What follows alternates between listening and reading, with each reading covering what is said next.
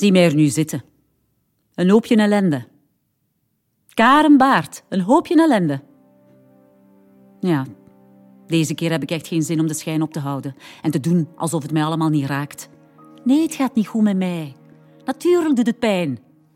Allee, Tom, alsjeblieft. Kijk naar mij. Kijk naar mij. Je gaat mij toch niet opgeven? Je gaat ons toch niet opgeven? Je bent veel te ver gegaan. Tom, ik zie u graag. Ik u niet meer. Hij liegt. Ik weet dat Tommeke de Dekker liegt en toch, hè, toch doet het zeer. Hij weet hoe moeilijk dat het voor mij is om dat te zeggen, om dat toe te geven. Er is niets meer om voor te vechten, dat zegt hij. Och, hij weet niet wat dat hij zegt. Er is nog zoveel.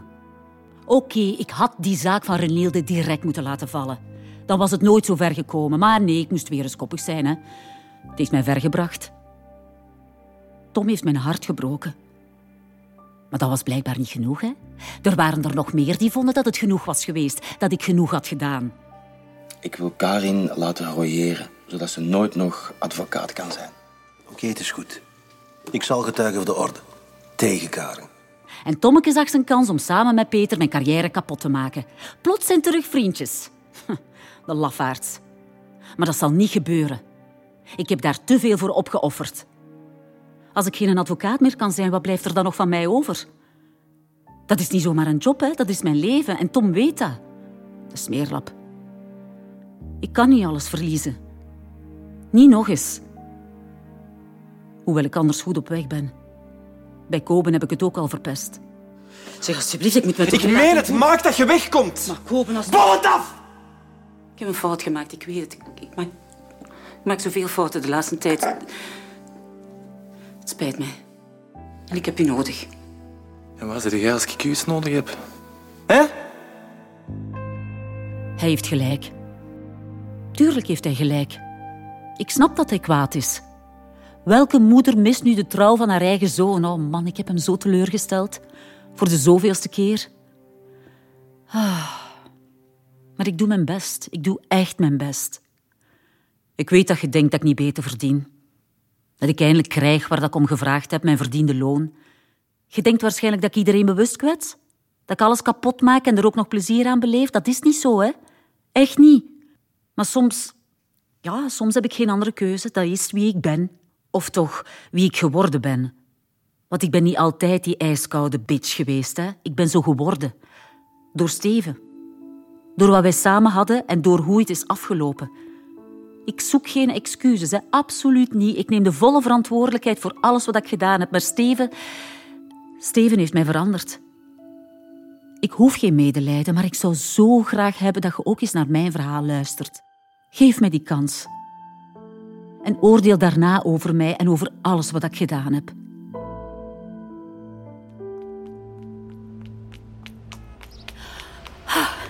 De zenuwen gieren door mijn lijf. Ik ben op weg naar mijn allereerste universiteitscollege ooit. Ik zit in het laatste jaar van het middelbaar en ik kom al eens proeven van het leven dat op mij wacht. Geschiedenis van het publiek recht. dat klinkt waarschijnlijk dodelijk saai, maar voor mij was het dat absoluut niet. Het was mijn grote droom om rechten te studeren. Nog eventjes geduld en dan is het eindelijk zover. Ah, vanaf de eerste keer dat ik door die gangen liep, voelde ik mij daar direct thuis. Ik kon niet wachten om die idiote klasgenoten van het middelbaar achter mij te laten. Ze deelden mijn ambitie toch niet. Die begrepen dus niet waarom ik op een woensdagnamiddag vrijwillig naar een les ging. Nee, zij gingen liever rond aan een krantenwinkel om te flirten met jongens die vol met puisten stonden. ik had wel iets beters te doen. Ik had een doel voor ogen. Ik zou advocaat worden. Toen ik een klein meisje was, verkleedde ik me niet als prinses. Hè? Nee, nee, nee, nee. Ik deed de toga van mijn moeder aan. En dan oefende ik een pleidooi voor de spiegel. Zoals ik daar zo vaak zag doen. En nu was het eindelijk bijna aan mij. Ik word advocaat. En niet zomaar één, hè? Nee, nee, nee, nee. Ik word de beste advocaat. Oh, ja, ik zal blij zijn als ik later nooit tegen u zal moeten pleiten. dat zei mijn moeder altijd. En wel, hè. Dat was het schoonste compliment dat ze mij kon geven. Want zij was niet de minste, hè. Mijn moeder had een mooie carrière uitgebouwd en daar had ze heel hard voor moeten knokken. Vooral na de dood van mijn vader. Als advocaat in SP had ik daar heel veel bewondering voor. Maar als dochter was het natuurlijk niet zo leuk om op te groeien met moeder die nooit thuis was. Ik weet dat ze haar best deed, maar soms is uw best toen niet goed genoeg. Pas op, ik ben mijn moeder wel dankbaar hoor.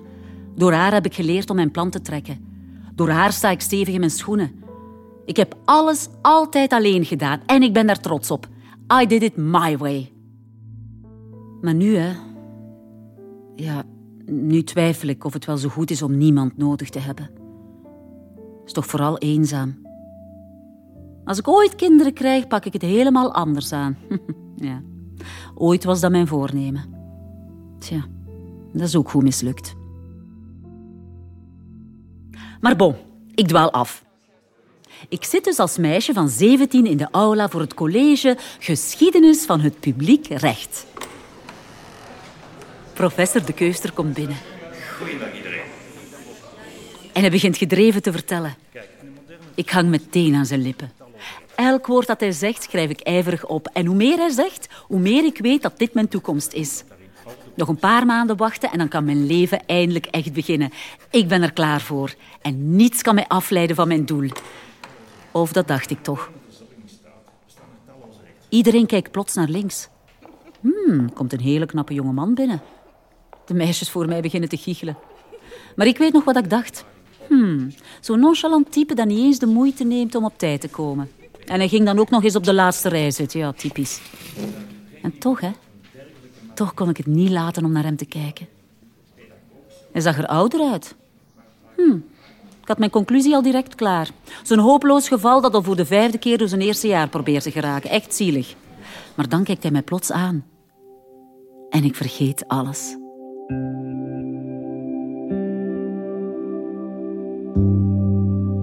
Wat Steven en ik hadden, hè, dat was echt speciaal.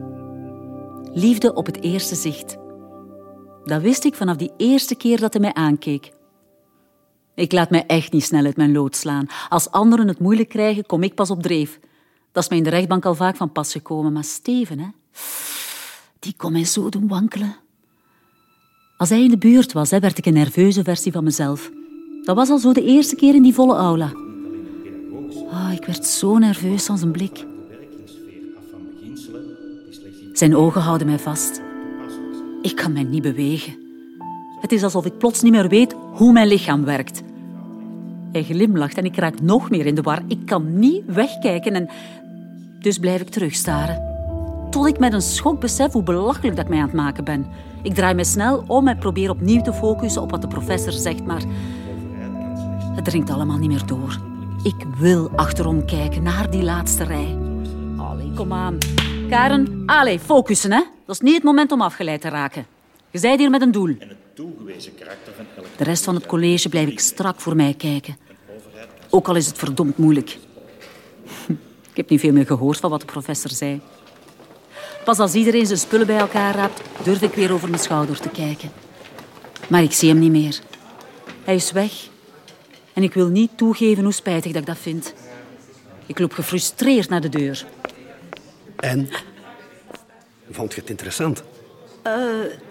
Ja, ja, ja, ja, ja heel interessant. Eh, ja, wel, vooral die eh, eerste twintig minuten, hè.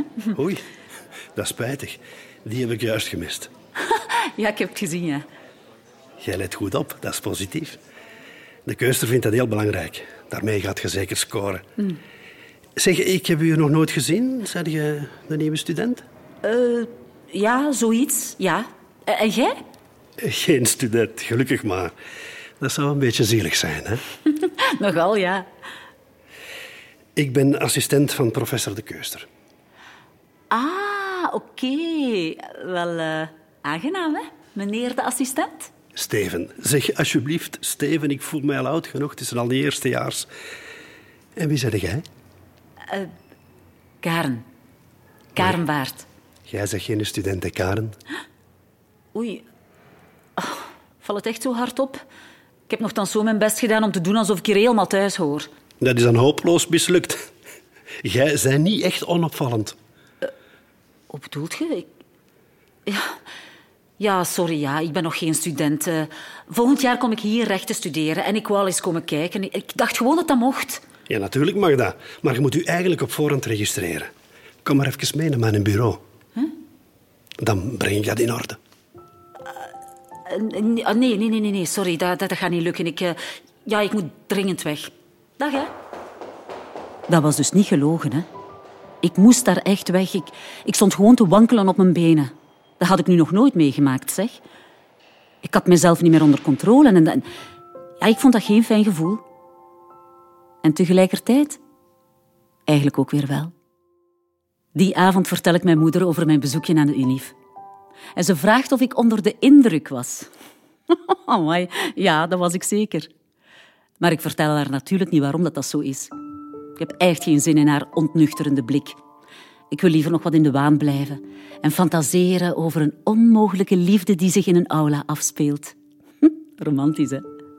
Ik ga naar mijn kamer en ik probeer mij op mijn notities te focussen, maar het gaat niet goed. Ik moet de hele tijd aan Steven denken. De manier waarop dat hij naar mij keek. Ik, ik weet gewoon dat ik hem moet terugzien. En braaf wachten tot volgende week? Nee, daar had ik echt geen goesting in. Het mocht vooruit gaan. Ah, eindelijk kan ik weg. Een schooldag heeft nog nooit zo lang geduurd als vandaag. Ik heb het helemaal, maar dan ook helemaal gehad met het middelbare. Het is allemaal zo nutteloos. Het voelt als een verspilling om nog tijd te steken in aardrijkskunde of biologie. Want ik weet toch al lang wat ik wil doen. Rechten studeren en advocaat worden. Dat is mijn grote droom. Mijn klasgenoten kijken niet verder dan het eindejaarsbal. ik heb mij altijd al volwassener gevoeld dan hen. Een kinderachtig gedoe, hè, ergert mij. Ik ben klaar voor iets anders. Of voor iemand anders. ik haast mij terug naar de campus. Het kan echt niet snel genoeg gaan. Hoe dichter ik bij de UNIF kom, hoe meer kriebels ik voel. Je gelooft het niet, hè? Karen Baard met vlinders in haar buik, oh jawel. En ik had het zwaar te pakken ook. Ik herken mezelf bijna niet meer. Vroeger moest ik altijd lachen met die meisjes van mijn klas die alleen maar over jongens konden praten. En nu was ik zelf in een, in een verliefde puber aan het veranderen. Ah, eindelijk kom ik aan bij de juiste aula. Ik leg mijn oor tegen de deur en... Ah, shit. Het is al begonnen. Fuck, wat moet ik nu doen? Durf niet naar binnen, want ik zou veel te veel aandacht trekken. Ik... Ach ja, ik laat mij op de grond zakken. En ik begin aan het eindeloze wachten. Hmm, de secondewijzer kruipt zo tergend traag over mijn horloge. Ik word er compleet zot van. Er lijkt geen einde aan te komen. Maar dan zwaait de deur eindelijk open en ik word bijna omvergelopen door een bende studenten die zo snel mogelijk weg willen. Maar ik, ik wil juist naar binnen. Met een bang hartje ga ik door de deur. En dan zie ik hem. Eindelijk. Net als gisteren zit hij op de laatste rij. Ah, shit. Hij is niet alleen. Hij staat te babbelen met studenten. Mooi en jong en blond en... Och nee, tuurlijk. Ik snap het al. Meneer de assistent papt gewoon met alle studenten aan. Ah, mag, ik, mag ik naar je bureau komen dan? Hoe cliché is dat, zeg? Ik was er nog bijna ingetrapt ook. Ik voel mij compleet belachelijk. Allee, wat doe ik hier nu? Oké, maar dan kom ik straks een keer langs. God, ik wil hier weg. Ik moet hier nu weg. Ah!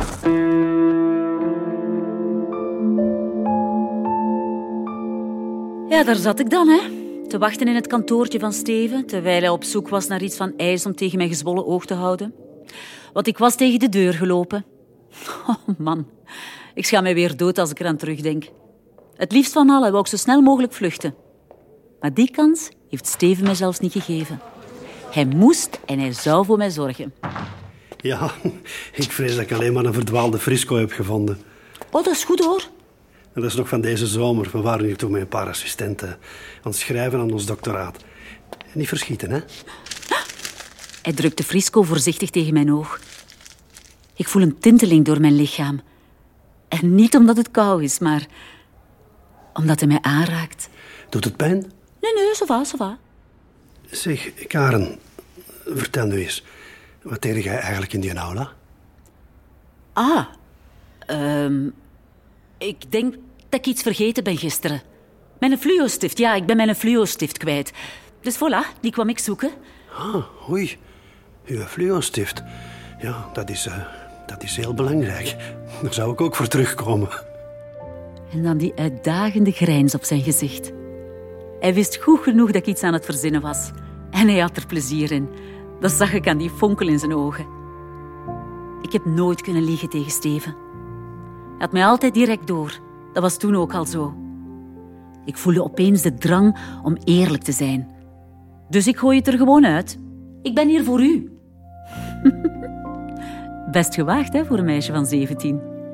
Geloof mij, ik schrok van mijn eigen woorden. Maar ik wilde niet dat hij mij kinderachtig zou vinden. Daar was ik dus echt bang voor. Hè? Dus ik deed mijn best om extra zelfzeker over te komen. Ik had ook niks te verliezen. Hè? Ik was al tegen de deur gelopen, remember? Veel erger kon het niet worden. Maar ik zag dat die woorden iets met hem deden. Ook al ging hij er niet op in en begon hij snel over iets anders. Ik had een effect op hem. Dat voelde ik. Dat was dus de eerste keer dat ik me bewust werd van mijn eigen aantrekkingskracht. En ik genoot van dat gevoel van macht. We begonnen te babbelen.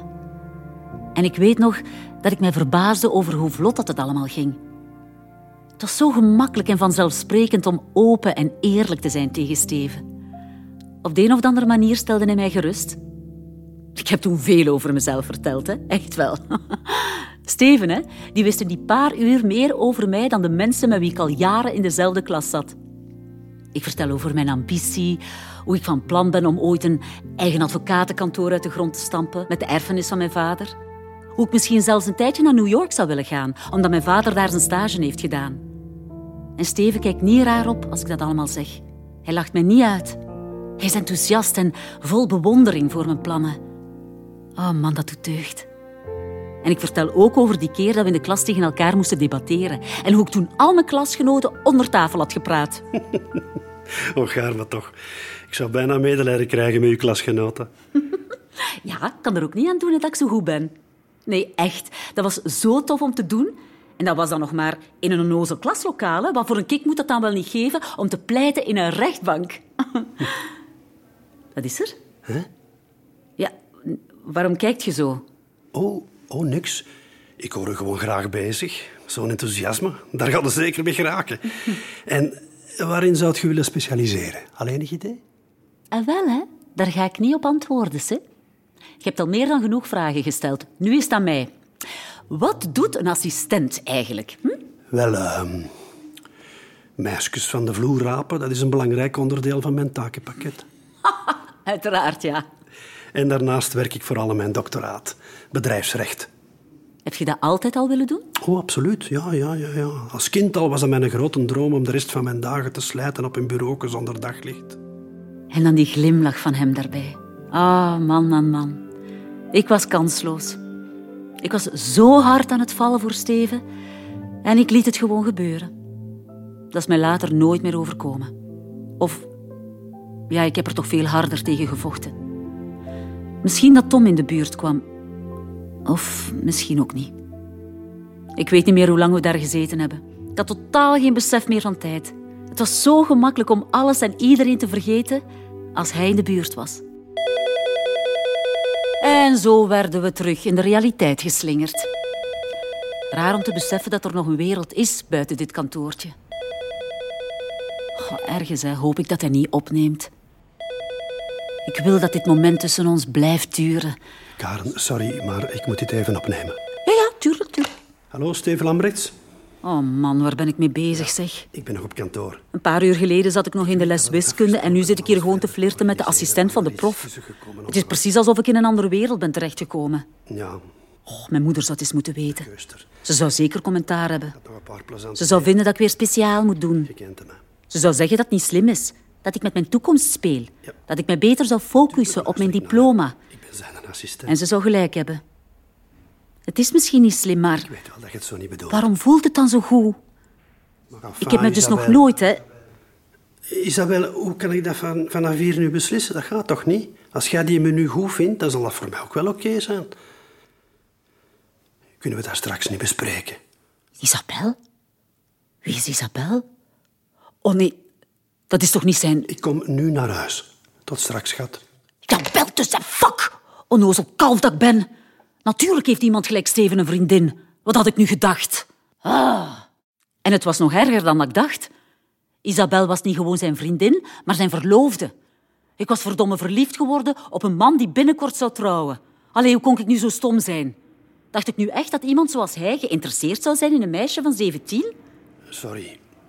Ik had dat misschien eerder moeten zeggen, Karen. Ik wil gewoon eerlijk zijn met u. Ik zou niet willen dat je een fout idee krijgt van mij. Nee, nee, het is oké, het is oké. Geen foute gedachten, beloofd. Ik probeer luchtig te klinken, maar ik denk dat de trilling in mijn stem mij verraadt. Ik zeg dat het oké is, ook al is dat helemaal niet zo. Ik wil mij gewoon niet laten kennen. Niet laten merken dat ik op zoveel meer had gehoopt. Oh, dat was zo stom van mij. Maar waarom kijkt hij mij dan zo indringend aan? Waarom vraagt hij dan of ik een vriendje heb, om dan opgelucht te zijn als ik zeg van niet? Waarom vraagt hij dan of ik naar de colleges blijf komen? Dat wil toch zeggen dat hij mij wil blijven zien, hè? Of denk ik dat alleen maar omdat ik het zo graag wil geloven? Oh, ik moet me gewoon niks in mijn hoofd halen. Steven is duidelijk geweest. Ik moest er niets meer achter zoeken. We zijn gewoon vrienden, heeft hij zelf gezegd. Maar zijn lichaam, hè, zegt totaal iets anders. Het is alsof hij altijd maar dichterbij wil komen.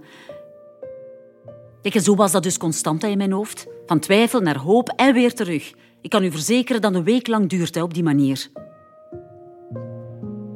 Het was bijna terug woensdag. En ik wist nog altijd niet wat ik moest doen. Opnieuw naar het college gaan of niet. Ja, ik weet dat ik beter zou weggebleven zijn. Waarom wilde ik het mezelf eigenlijk zo moeilijk maken? Oh, ik had het beter losgelaten. Ik vroeg mij af wat Steven toen dacht. Wat als ze er niet is? Die gedachte schiet plots door mijn hoofd terwijl ik mij naar de aula haast. Ik kijk nerveus op mijn horloge. Shit, ik ben al meer dan een half uur te laat. En dat allemaal door die stomme telefoon die maar bleef duren. Ik was een hele dag doodkalm en juist wanneer ik op het punt sta om te vertrekken, gaat dat klote ding natuurlijk. Ik had veel goesting om een hoorn neer te gooien. Misschien is ze ondertussen al vertrokken, omdat ik er niet was. Ik zet nog een tandje bij, bang om haar te missen. Ik wil haar gewoon zien. Daar kijk ik al heel de week naar uit. Ik weet dat het fout is en ja, ze is nog maar 17, maar ik kan er niks aan doen. Ik wil zoveel meer over haar te weten komen. Ik ben hier voor u. Poeh, het was zo moeilijk om mijn koel te bewaren. Ik moet glimlachen als ik eraan terugdenk. Ik ben sinds vorige week trouwens nu meer gestopt met glimlachen. En ik hou mezelf voor dat ik niks verkeerd doe. Dat het gewoon goed klikt met Karin, dat we vrienden zijn, meer niet. Bullshit natuurlijk. Zachtjes duw ik de deur open. Een honderdtal hoofden draaien zich in mijn richting, maar ik zie alleen dat van haar. En ik word direct terug rustig. Oef, ze er. Mijn hart springt bijna uit mijn lijf als hij eindelijk verschijnt. Oh, ik was zo bang dat hij niet zou komen, dat ik zijn woorden fout geïnterpreteerd had, maar hij knipoogt. En ik weet gewoon dat ik me niks inbeeld. Wat ik voel, dat is echt. Hij vindt mij ook leuk. Tot de volgende keer, iedereen. Als de aula eindelijk leegloopt, blijven we allebei treuzelen. Amai, jij moet professor De Keuster wel heel interessant vinden, hè? Dat is al de tweede week op rij dat je naar zijn les komt. Oh shit, je hebt mij helemaal door. Ja, grijs en een beetje reuma, helemaal mijn type. Dat is spijtig. Zeg, te laat komen is precies wel uw specialiteit, hè? Ik dacht al dat je meer niet meer ging komen. Ik moest hier toch zijn? Als je weer eens tegen een deur zou lopen. en veel bijgeleerd. Ik heb eigenlijk niet zo goed kunnen opletten. Oei. En het was wel juist een heel belangrijk college. Misschien moet ik het nog eens uitleggen. Alles voor uw toekomst, hè? Wat? Ja, ik, ik probeer het me voor te stellen. Jij als prof. Maar ik zie het echt niet. Oeh. En waarom niet? Ik zou toch perfect prof kunnen zijn? Nee, echt niet. Echt niet. Sorry. Hé. Mij niet onderschatten, hè? Oh, dat doe ik niet. Allee. Je bent gewoon veel te jong. om- Zie mij hier nu staan. Waar ben ik eigenlijk mee bezig? Ik ben met vuur aan het spelen, dat besef ik maar al te goed. Hoe langer ik hier blijf, hoe moeilijker het wordt om haar te weerstaan. Ik moet mijn kop erbij houden. En ik zou beter naar huis gaan, naar Isabel. Voor dit verder uit de hand loopt. Maar ik wil niet weg. Ik weet niet wat het is, maar deze vrouw, enfin, dit meisje, doet mij iets. Zo heb ik mij al lang niet meer gevoeld. En ik kan er niet genoeg van krijgen. Ik wil meer van dit, veel meer. We hadden dezelfde humor. En ik wilde meer. Veel meer.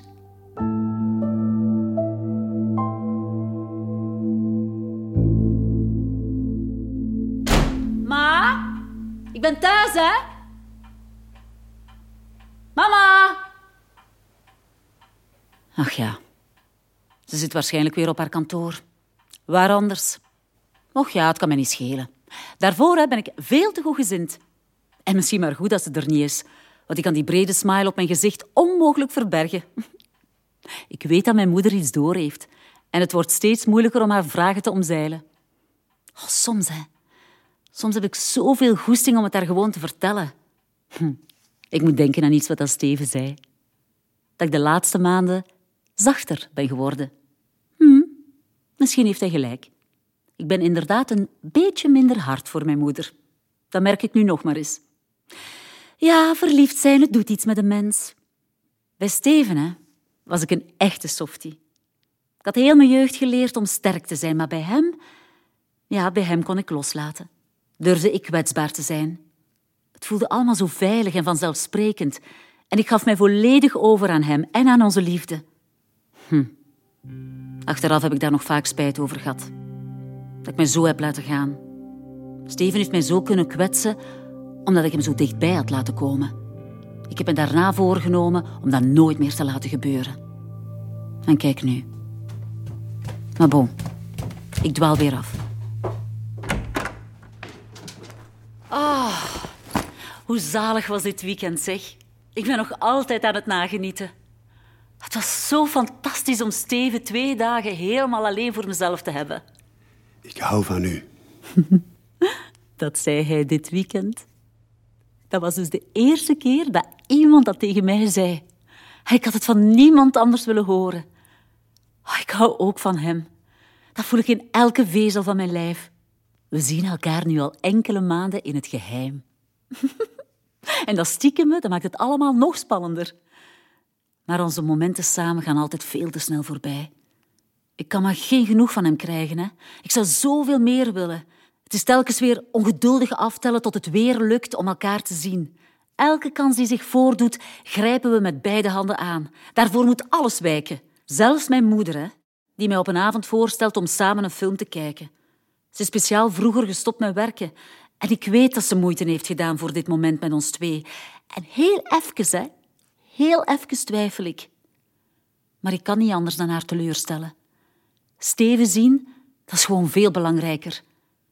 Ik voelde mij toch wel wat schuldig. Maar vanaf dat ik Steven zag, verdween dat direct. Bij hem zijn, dat geeft mij zo'n goed gevoel. We genieten van elk moment samen. We zijn gulzig, we zijn gehaast. Het is, het is alsof wij allebei al wisten dat het niet zou blijven duren. Al wist ik toen nog niet hoe dichtbij dat einde was.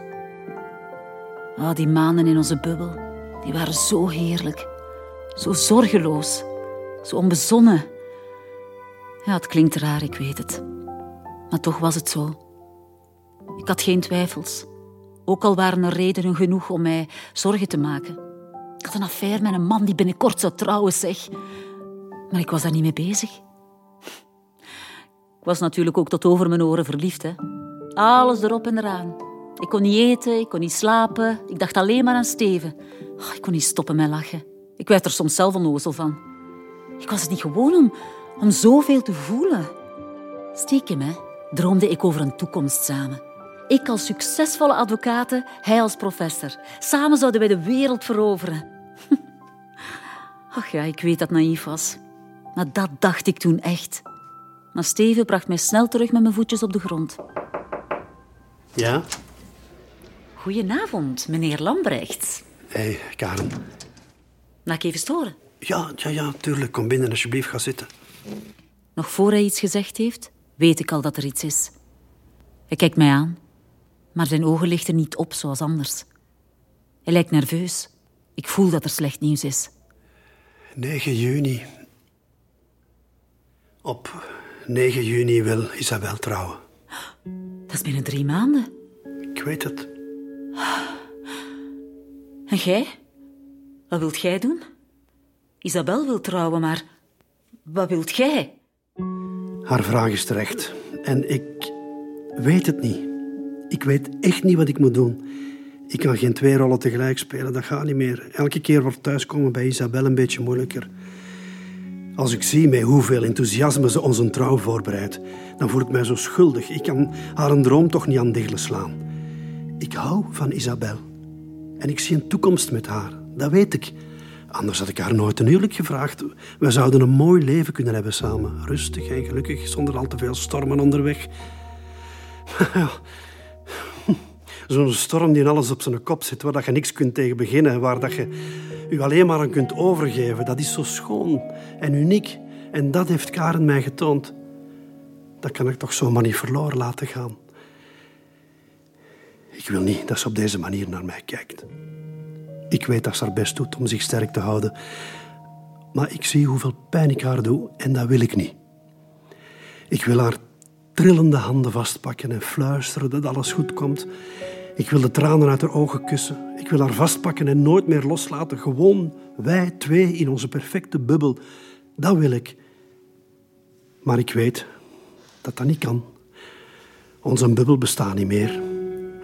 En ik ben laf. Ik durf niet te kiezen.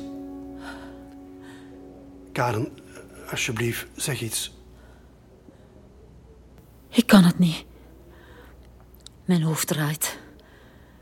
Dit is te veel, dit is echt te veel. Ik, wil die twijfels niet meer voelen, die, die knagende onzekerheid. Ik wil gewoon alles vergeten. Ik wil, ik wil mezelf verliezen in Steven en ik weet dat hij mij ook wil. Ook al spreekt hij die woorden niet uit. Zijn lichaam zegt genoeg. Ik druk mijn lippen op die van hem. Hij neemt mijn hoofd vast en kust mij passioneel terug. We gaan volledig in elkaar op, zoals al die keren hiervoor. Maar toch, hè?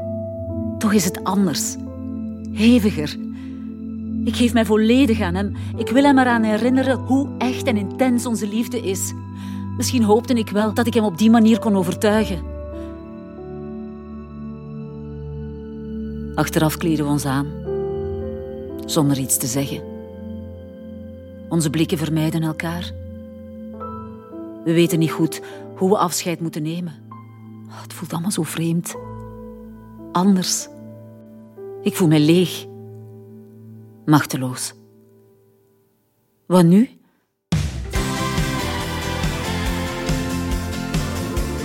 Aflevering gemist? Herbeluister deze en alle vorige afleveringen van Ik Karin via de Radio 2-app. Je bent